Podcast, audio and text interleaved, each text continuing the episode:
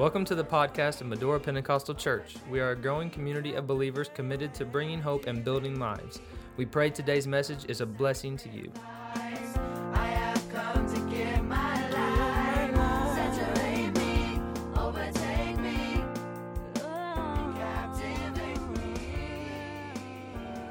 Praise the Lord, everybody.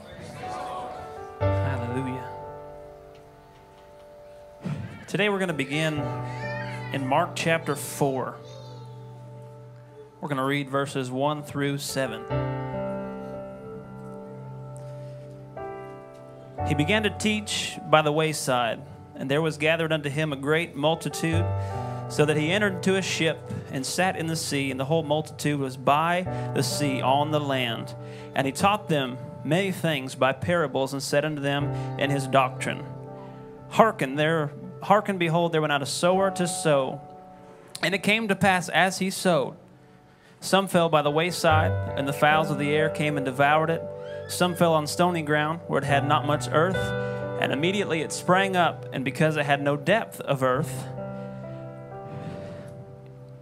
but when the sun was up, it was scorched, and because it had no root, it withered away. And some fell among thorns, and the thorns grew up and choked it, and it yielded no fruit. Today, with the help of the Lord, we're going to be talking about growing weeds and bearing fruit.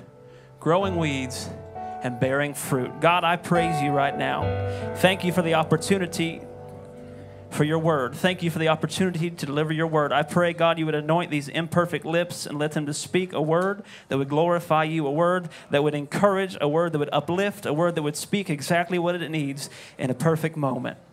God, I praise you. All glory and all honor would be unto you. We praise you in Jesus' name. Amen. God bless you. You can be seated.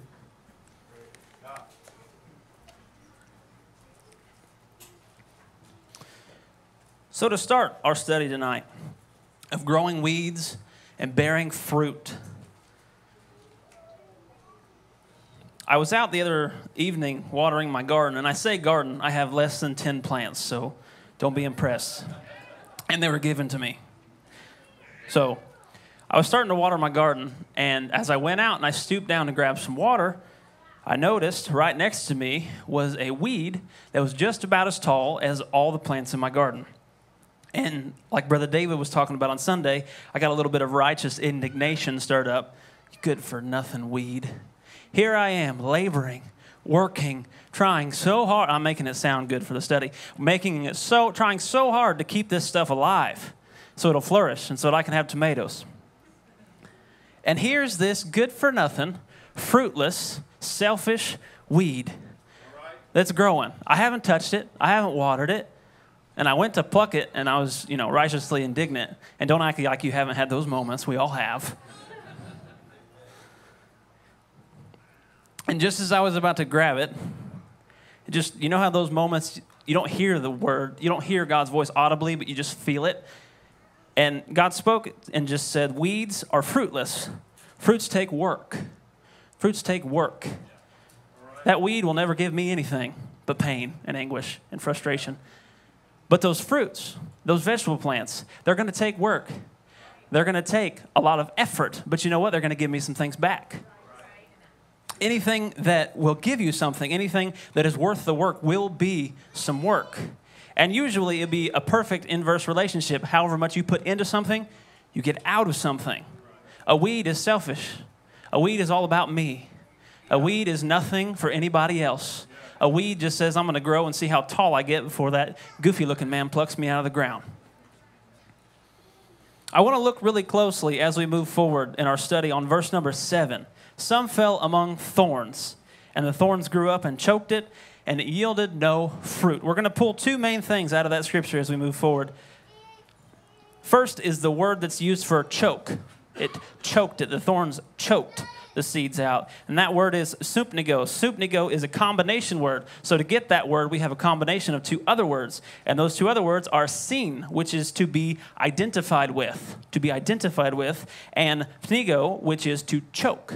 So if you read that word literally there in the scripture, you would get choked because joined with. Choked because joined with. Secondly, I'd like to, to look at what killed these seeds. Was it a lack of water? Nope. Were they bad seeds? No, because some other ones grew. Was it a lack of earth or soil, bad conditions, rough climate, too much sun, too much fertilizer, not enough fertilizer? It was none of the above. It was because these seeds were choked out of the nutrients by the unfruitful, selfish thorns that surrounded them. That's the only reason that they died. They were surrounded by unfruitful things. We must be very careful when we're entertaining, associating, and identifying with things that are unfruitful. Because things that are fruitless have a way of choking out those things that are fruitful. 1 Corinthians 10 23, I'm going to read this in the Amplified Version. All things are lawful, that is, morally legitimate and permissible, but not all things are beneficial, advantageous. All things are lawful, but not all things are constructive to character and edifying to spiritual life. Matthew Henry's commentary on this says a Christian must not barely consider what is lawful, but what is expedient and for the use of edification. What incredible admonishment we get right there. Because how often do we barely consider it? God, is it okay if I, okay, good, thank you. God, is it okay if I go, yep, thank you, perfect. We get the answer we hear first is usually the answer we want to hear, and that's the answer we take. That's the answer we run with. Is it okay if I associate with these types of thorns? Okay, cool. I'm to go ahead over there. Is it okay if I associate with these kinds uh, of, of thorns over here? Okay, good. I'm to go over there. And then we're surprised why the thorns take all the nutrients and we're left fruitless sometimes. Let us, as kingdom citizens, not ask first, can I? But let us ask first, should I? Does it edify? Is it any good? Is it going to do me spiritually any good? Is it going to edify me at all? And if the answer is no, that may be your answer. Is it lawful for you to go and take a walk in the woods and roll around the first briar patch you come to? Absolutely. Go ahead. But I wouldn't. Because it'd be rather unpleasant. There are things that are lawful. You can do it. If you feel the need, go ahead. But it's not going to be pleasant. And why do we think any different, anything different when we think of spiritual matters? Just because the Bible doesn't say verbatim, thou shalt not, doesn't mean sometimes we should not. We get a little more spiritual depth on this in Matthew 13 and 22. He also that receives seed among the thorns is he that heareth the word, and the care of the world and the deceitfulness of riches choke the word and becomes unfruitful. We get the word. We get these plans. We get the will of God. We get this, this calling of God in our life. And then our cares for other things just suck the nutrients right out of that. That thing never has a chance to grow. It could be great. It could grow. It could produce fruit beyond our wildest imagination. But we, in our cares sometimes for the world, we see an example of this in Luke 18. We see the rich, seemingly zealous young ruler. Now, when Jesus heard these things, he said unto them, Yet lackest thou one thing. The guy comes up and he says, What do I have to do to get in the kingdom of heaven? Well, you need to do A, B, C. Done. You've obviously never heard of me. I do all those things. And then Jesus says, You just lack one thing. You need to sell all that you have and distribute it unto the poor, and you'll have treasure in heaven and come and follow me. What an incredible call! Like the ultimate opportunity. Jesus is standing there right in front of you and says, All you have to do is give up everything that's not important. You have to get rid of your fruitless things and come and follow the bread of life. All you have to do is get rid of all this stuff that isn't nearly important, and then I will give you everything that will live on forever. When he heard this, he was sorrowful, for he was very rich. That's the word being choked out by the cares of this world. That's the word. That's a perfect as a perfect example, rather, of how the word the world can choke out the word. I think sometimes we settle. Sometimes we settle for just surviving. Right? We get in this mentality. Sometimes a victim mentality. Sometimes you genuinely there's issues, and we we sometimes we just we settle. We get we get rutted in and we settle for well, you know what, devil, I'm alive. So take that. And the devil's like, Good, you're not moving forward. That's progress for me. We, as, as children of God, need to be fruitful, not alive. Like my tomato plants that I hope to keep alive. I hope they do. We are meant to be fruitful. We are not meant simply to survive. We are meant to be fruitful. We are meant to exhibit God's character. Isaiah 54 and 17 says, No weapon that is formed against thee shall prosper. It's comforting to know no matter what comes against me, no matter what thorn, how big, how ferocious, how undefeated, how incredibly awesome of a thorn it is, it will never defeat me. It will never drag me down if I'm in the Word. If I'm in the Word, if I'm walking after Him, it'll never defeat me. It'll never touch me. So a few years ago, I had, I had a real garden of sorts. I, I tried to go a real garden, and I have a much higher respect for those that actually have a garden that's successful. It's very tricky. You have to make sure you have the right amount of water so it grows, but not too much water so it drowns. You have to make sure you have enough nutrients, but not too much to where they die. You have to make sure you put fertilizer on it, but not too much or it'll die. You're seeing a pattern here. You have to find a middle ground. You don't have to starve them, but you also don't want to give so much to where they'll die. And so I, I struggle with all these things as a highly mediocre gardener. So some plants grow much better when they're uh, next to other plants. Who knew? Because some plants do it like they will put nitrogen in the soil, some plants use nitrogen. Put those together, what do you have? Perfection. I had no idea these things. And I faced the garden killer of all garden killers weeds. Weeds. I hate weeds. I didn't weed for one day in my garden, and it felt like they just decided, okay, yep, now's the time. Move everybody in. Everybody, come on in. He's not here. He's taking a day off. And I fell behind further and further and further and further from that point. And I still had fruits, but I'll guarantee you I didn't have near the fruits I would have had if all those weeds weren't sucking all the nutrients out of the soil. Yeah. And in research for this message, I learned some new things about weeds, which I'm pretty excited about to, you know, apply to my gardening career. Uh, Joe Erbach, in his article Growth in Gardening, says, I have also come to understand that many weeds are a signpost for nutrition deficiencies or environmental imbalances in the soil. The weed seeds can survive for up to 70 years. Those seeds can survive for up to 70 years in your soil. And then they'll germinate whenever ideal circumstances present themselves. He goes on to say this may be dry conditions, compact soils, wet conditions, soil acidity, salt, lack or excess of any minerals. Knowing the weeds that grow in your area can give you an insight to your soil. End quote. So that's pretty incredible. If I can see what weeds are growing in my garden, I can know what's going on underneath the surface. For example, according to farmersalmanac.com, chickweed, if you see chickweed thriving anywhere on your property, you can safely assume that you have rich soil that's high in nitrogen and it is very alkaline and compacted soil. If you find crabgrass, you can know that your soil has been depleted of nutrients and is compacted soil. If you find wood sorrel, you can know that your uh, soil is low in calcium and high in magnesium. So, with this application, it's pretty incredible what you can do. You can identify whatever weeds are growing in the area, and you can automatically know what's going on underneath the surface. So you can take those weeds and read them. You can take those weeds and say, okay, this specific weed is popping up over here. That means XYZ. This specific weed is growing over here. That means XYZ. It's pretty incredible that you can do this because the weeds that are growing in my garden, whether it be your physical garden or your spiritual condition, think of this in a, in a spiritual connotation. When you look at those weeds that are growing in your life, you can automatically detect what's going on under the surface.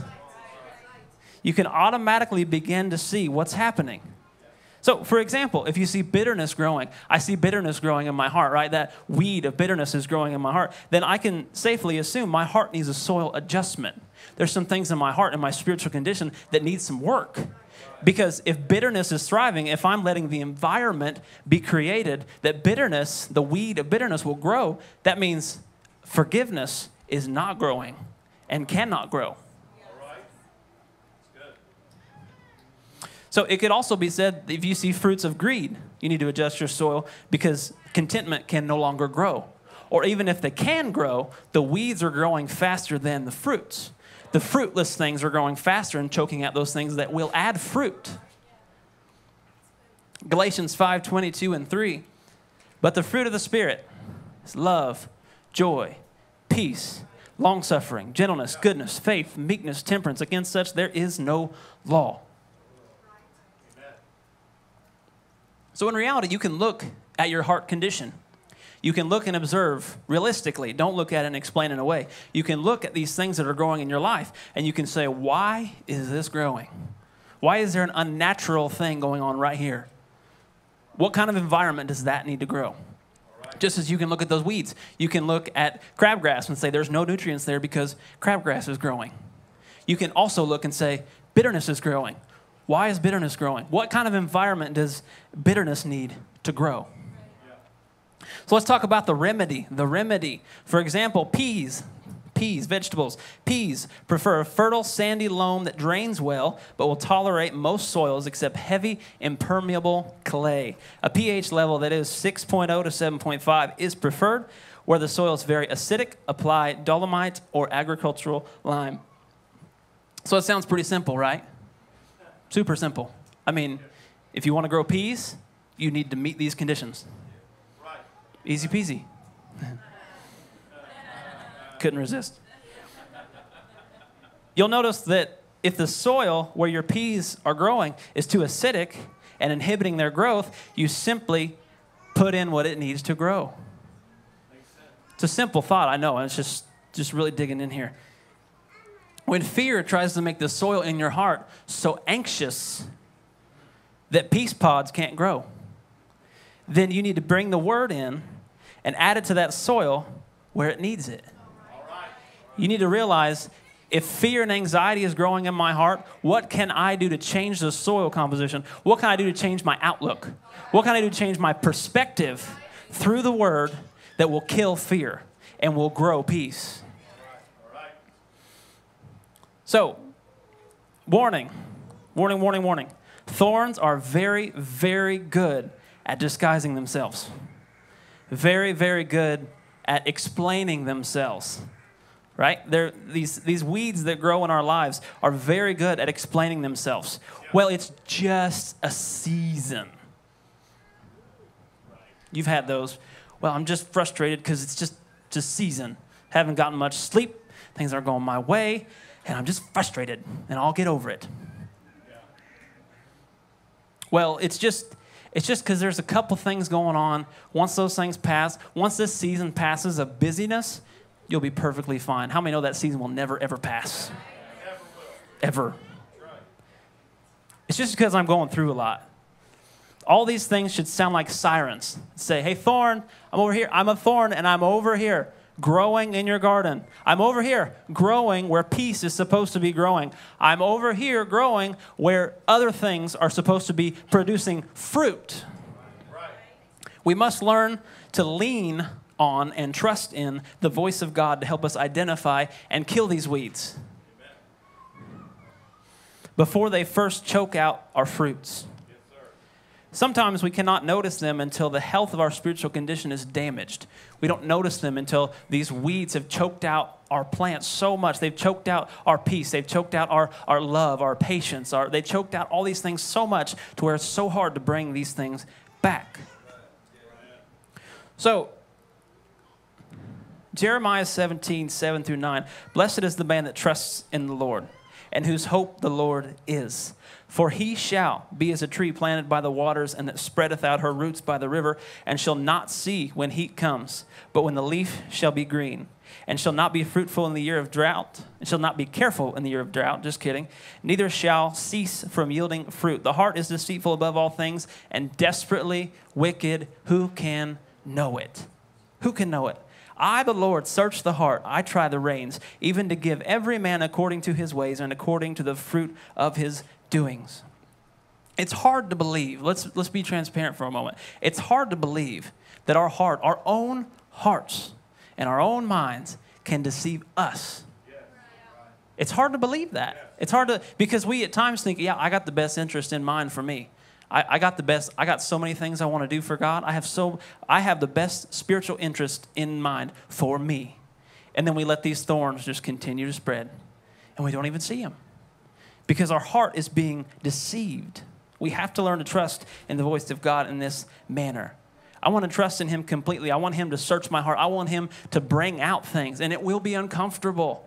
It'll be uncomfortable when God walks up on your garden. He's like, There ain't no fruit, it's all thorns.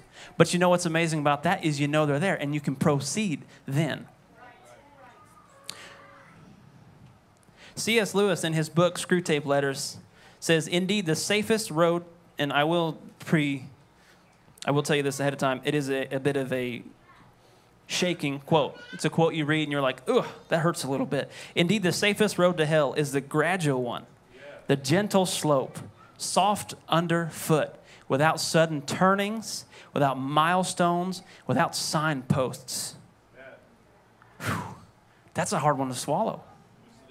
That's the hard one to swallow. That's the safest road for me to get to a garden of thorns, a garden of weeds, a heart full of sin, a mind that's never on Him. Is slight, slight turns. One thorn here or there, losing one fruit here or there. And then before you know it, before you realize it, your heart's full of weeds, your mind's full of mess. Soft underfoot. We must use the weeds and the sins that try to raise in our lives, try to rise up in our hearts, the areas of unfruitfulness, these things that vie for our attention above spiritual health. We have to use these things as signposts. We have to start seeing these things as signposts. We have to look and ask God for wisdom in diagnosing these issues that we have that are suitable to grow weeds. I don't know about you, but I'm really, really excited about this idea. I, I love having ideas that I can implement in my daily life. And I can see little things and I can think, huh, what, that wasn't growing there last week. What happened last week that has allowed the soil in that area of my heart to, to grow weeds, to choke out fruitfulness? How'd this happen? I, I thought I killed that sin. I thought I, I pulled out those weeds. I thought I, I, I- just vanquished weeds out of my heart. Another thing I find interesting that Mr. Urbach said that we read earlier weeds can survive up to 70 years. 70, that's a long, long time. And it makes me even more frustrated at weeds. They can survive for 70 years and they'll only germinate, they'll only start to grow whenever they get the ideal conditions. So, whenever you're on top of it, whenever you're living for God, your mind's focused, all these things, they'll never germinate. They'll never begin to grow. But that moment that we slip up, that moment I let the soil in my heart turn just a little, just enough, it'll sprout up out of the ground. Y'all ready for some good news? Good, good. Here we go. Here comes the turnaround. Turn your neighbor and tell him, here comes the turnaround. I mean, it was all good news, but here's the better news. John 19 and 30, when Jesus therefore had received the vinegar, he said, It is finished, and bowed his head and gave up the ghost. I thought we were heading to good news, man. It's finished. We're going to get back to that in a minute. Reading again from the article of Joe Urbach. We have all seen weeds in our gardens, rushed to pull them out. But have you ever stopped to wonder why they're there in the first place? One of the main reasons that weeds are actually wonderful is that these plants photosynthesize and recycle nutrients and they go through their life cycles and as a result they can actually improve soils with added carbons and minerals when they expire. If you're like me you didn't catch much of that the first time. So let's let's let's pull it down a little bit. When they go through their life cycles they can improve soils with added carbons and minerals when they expire. Simply put when the weeds die they fertilize my fruit. Look at weeds like that you may be alive right now, but listen here, bucko. As soon as I kill you, you're going to fertilize my tomatoes. Because of you, I'm going to have bigger fruits. Because of you, oh, come on now. Somebody grab a hold of that. Somebody grab a hold of that. When you see some weeds growing, you see some sin desperately trying to choke out your fruits, you need to change the environment. And you need to look at your weeds and say, you know what? Just because of you, I'm having a bumper crop. Thank you. Thank you for the extra fertilizer. Thank you for trying to come into my heart. Thank you for trying to come into my garden and so that I can put you back in the soil and remind you where you came from. if the music would come. So that's the turnaround. That's the turnaround. That's what, what the devil meant for evil. In the scripture we just read in John 19, it is finished. That's the moment the devil probably just cried with excitement. It's over. It's done. He gave up. It's over. But then little did he know that was the biggest victory to date. Little did he know any possible thing he tries to do to harm you, any weeds he tries to throw in your garden to come against you to choke out your fruitfulness, it's just going to amplify. It's just going to fertilize. It's just going to continue to grow and grow and grow. But you got to identify and you've got to kill. You got to identify those weeds. When the devil tried to use Saul to choke out the entire church by murdering them, God instead used him to fan the flame of revival and admonish the church in its early days. The devil tried to hold me down with some things. He tried to hold you down with some things. But you know what the cool thing is? You can look back and say, Devil, you are the dumbest individual I've ever met. You keep trying, you keep trying, you keep trying, and just more and more, that soil keeps getting richer through God's victories through me. Every time God triumphs, that soil gets richer.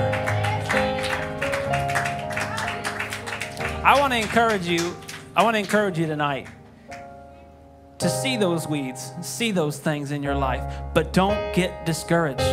Look at it and say, Fear, you never should have come in this garden. Fear, you never should have stepped in here because, buddy, you're about to be fertilizer. You're about to be the very thing that grows me even more. You're about to be the furthest thing from an inhibitor to my fruitfulness. Come on, somebody stand up right now. God, I'm praying that you would help us. Thank you for joining us today. We pray you have been encouraged. If you would like more information about Medora Pentecostal Church, you can check out our website at www.medorachurch.com.